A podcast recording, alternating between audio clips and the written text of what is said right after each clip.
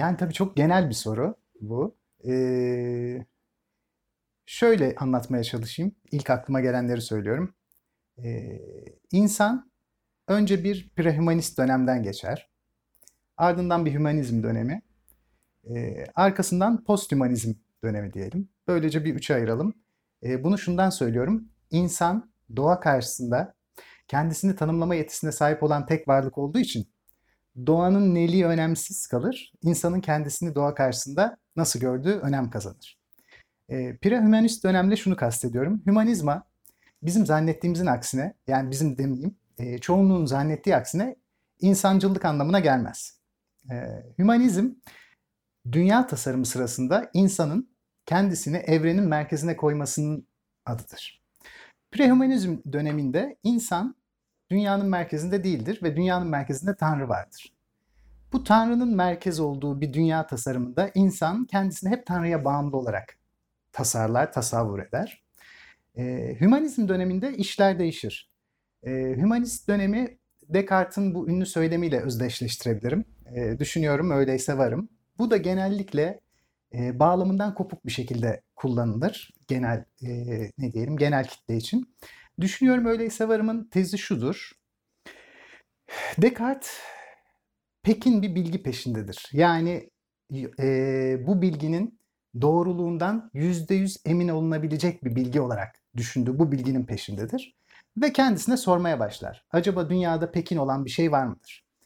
Bunu önce duyularını düşünerek yapar. Der ki ben cisimleri uzakta olduklarında küçücük görüyorum. Yaklaştıklarında kocaman oluyorlar. Sarı ışık altında sarı görüyorum cisimleri. Tan kızıllığında kırmızı görüyorum. Bunların hangisi doğrudur der. Sesleri bazen sağdan geldiği halde soldan anlayabiliyorum. Ve hatta der bunlarla duygularının güvenilmez olduğunu düşünür. İnsan duygularına güvenemez der. Geriye önemli bir akıl kalır. Ve akıl içinde şöyle der, der ki matematikte bile insan aklının ortak olarak kullandığı temel işletim sistemi olan matematikte bile bazı çok akıllı zihinlerin zaman zaman çok garip hatalar yaptığına tanık oluruz. O halde belki de ben de aklımla bir şeyler düşünmeye çalıştığımda bir sürü şeyde hata yapıyorumdur. O zaman aklıma da güvenemem. Peki güvenebilecek neyim var diye kendi düşünmeye başlar. Bunu meditasyonlar kitabında yazıyor. Meditasyon uzun düşünme demek zaten. Bu meditasyonlar sırasında Descartes en sonunda şöyle bir karara varıyor. Ben şu an aklımla, duyularımla, duygularımla hiçbir şey bulamıyor olabilirim. Ama hiç değilse bir süredir bir şey yapıyorum. Düşünüyorum. O halde Pekin bilgi olarak şunu düşünüyor.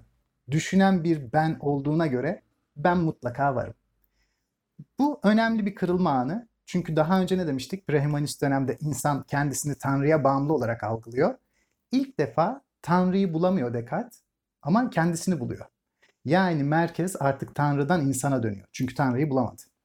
Kendisini bulup sonradan kendisinden yola çıkarak Tanrı'yı inşa edecek Descartes ve Tanrı'ya yine ulaşacak. Ama buradaki kırılma noktası demin de dediğim gibi insanın artık kendi merkezinde olan bir dünya inşa etmesi. Şimdi bu hümanizm tabii modernizmin tezleriyle e, doğrudan entegre. Modernizm insanı temele koyan, e, doğada insanın kendisini algılamasında insanı temel olarak gören şeydi. E, postmodern dönemle beraber özne yani bu e, her şeyden emin olan, her şeyi her şeyin merkezinde yer alan ve e, özellikle de postmodernizmin eleştirdiği üzere beyaz, e, Avrupalı ve erkek olan bu özne e, 60'lardan sonra ciddi bir erozyona uğrar. Buna da posthumanist, e, buna postmodern dönem diyelim. E, bu erozyona uğramada artık Avrupalı beyaz erkeğin reddettiği bütün kimlikler yukarıya doğru bir ivme gösterir.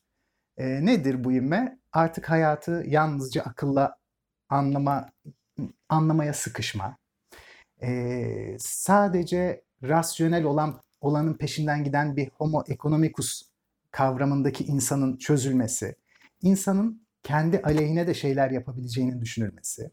E, mesela bunda temel kişiler daha postmodernizm gelmeden önce bunun sinyallerini veren kişiler Kierkegaard, e, Nietzsche, Dostoyevski. Mesela Dostoyevski'yi bu anlamda önemsiyorum. Dostoyevski yer altından notların başında şöyle başlıyor. Tabii kelime kelime hatırlamıyorum ama özünü söyleyeceğim. E, ben hasta bir adamım, karaciğerimden hastayım, varsın olsun doktora gitmeyeceğim. Şimdi modernizmin paradigmasında, hümanist paradigmada, modernist paradigmada rasyonel olanın yapılması gerektiği için hasta olan bir bireyin doğrudan hasta olduğunu fark ettiği an doktora gitmesi esastır.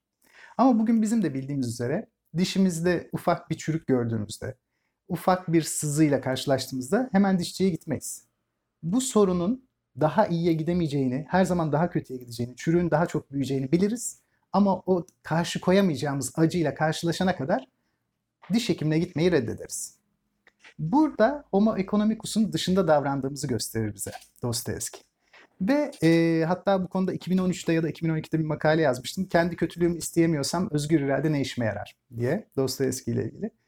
E, kişinin artık iradesinin rasyonel olanın dışına taşma özgürlüğünün kabul edilmesidir bu. Hangi akımlar buradan geçer? Mesela romantizm. Romantizm bireyin kendi istek ve arzusu için kendi hayatını dahi yok edebilecek bir pozisyona gelmesi demektir. Mesela romantizm. E, Nietzsche de e, benzer şeyler söyler. Der ki Batı dünyası aşırı Apollonculaştı. E, biliyorsunuz o filolog. Bu konuda erken dönem bir eseri var. E, Apollon'u güneş tanrısı olarak görüyor. Baküs'ü de şarap tanrısı. Ve diyor ki Baküs yani duygulara hitap eden tanrı çok fazla dışlandı. Modernizmde tamamen dışarı atıldı.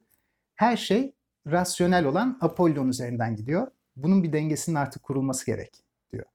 Mesela onun Übermensch'i, üstün insan tasarımı e, bugün çoğu yerde yanlış kullanıldığının aksine bedenin insan olmak için önemli bir şey olduğu tasarımıyla. Hatta şöyledir Übermensch, deminki romantik anlatıma benziyor birazcık içeriği. Kişinin kendi iradesiyle kendi zararına bile olabilecek şeyleri yapmayı göze alması. Übermensch bu. Veya her zaman en soylu davranışı göstermesi. Gallant. Yani tam Türkçesi de ne olabilir tam şey yapamıyorum. Şövalye ruhluluk mu? Ee, konu ne olursa olsun kendi çıkarını değil, kendi bedenin isteklerini değil, gallant olanı seçmek. Dolayısıyla onun Übermensch'i en güçlü, en akıllı olmak değil. Aksine kendi doğasına en çok karşı gelebilen, idealler üzerine en çok kendisiyle çatışabilen kişi. Postmodernizme tekrar geri dönüyorum. Tabii bu varoluşçu akım e, postmodernizmi önceledi. Şöyle diyelim ona da. Postmodernizmin belirlediği insan merkezli dünyada insanın bir özü vardı. Bir öz olduğu düşünülürdü. E, varoluşçuluk postmodernizmden önce bu özü kırdı. Şimdi mesela Sartre'ın söylemine göre 30'larda Sartre'a göre varoluş özü önceliyordu. Yani bu ne demek?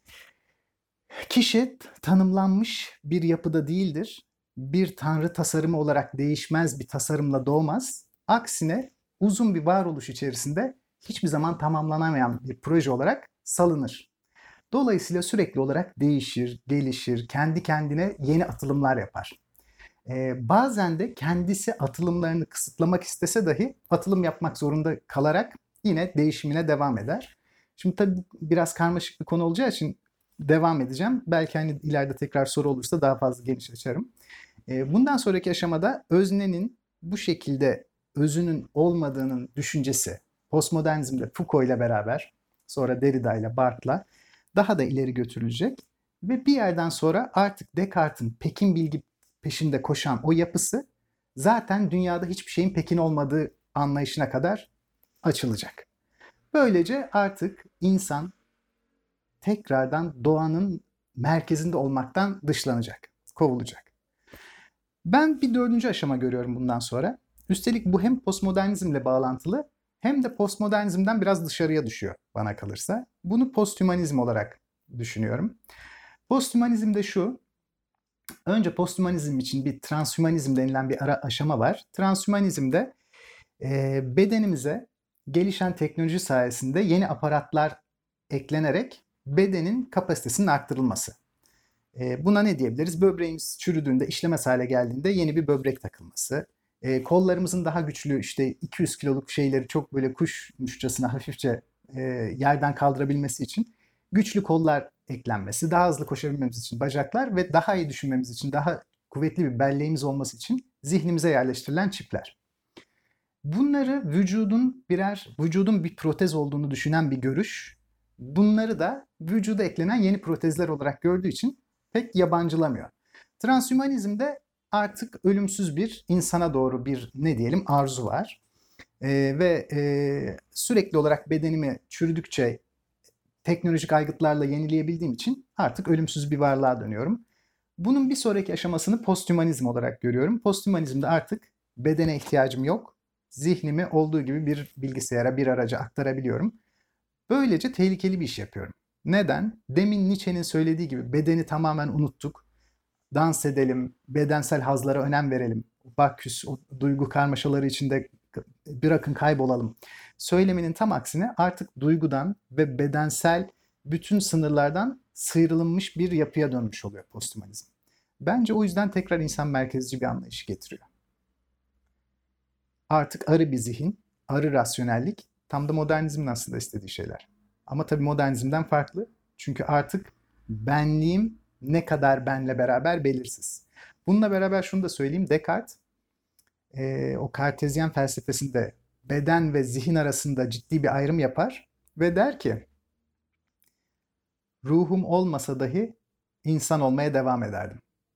Bence böylece hümanizmin ve modernizmin o başındaki yere posthümanizm bizi tekrar getiriyor.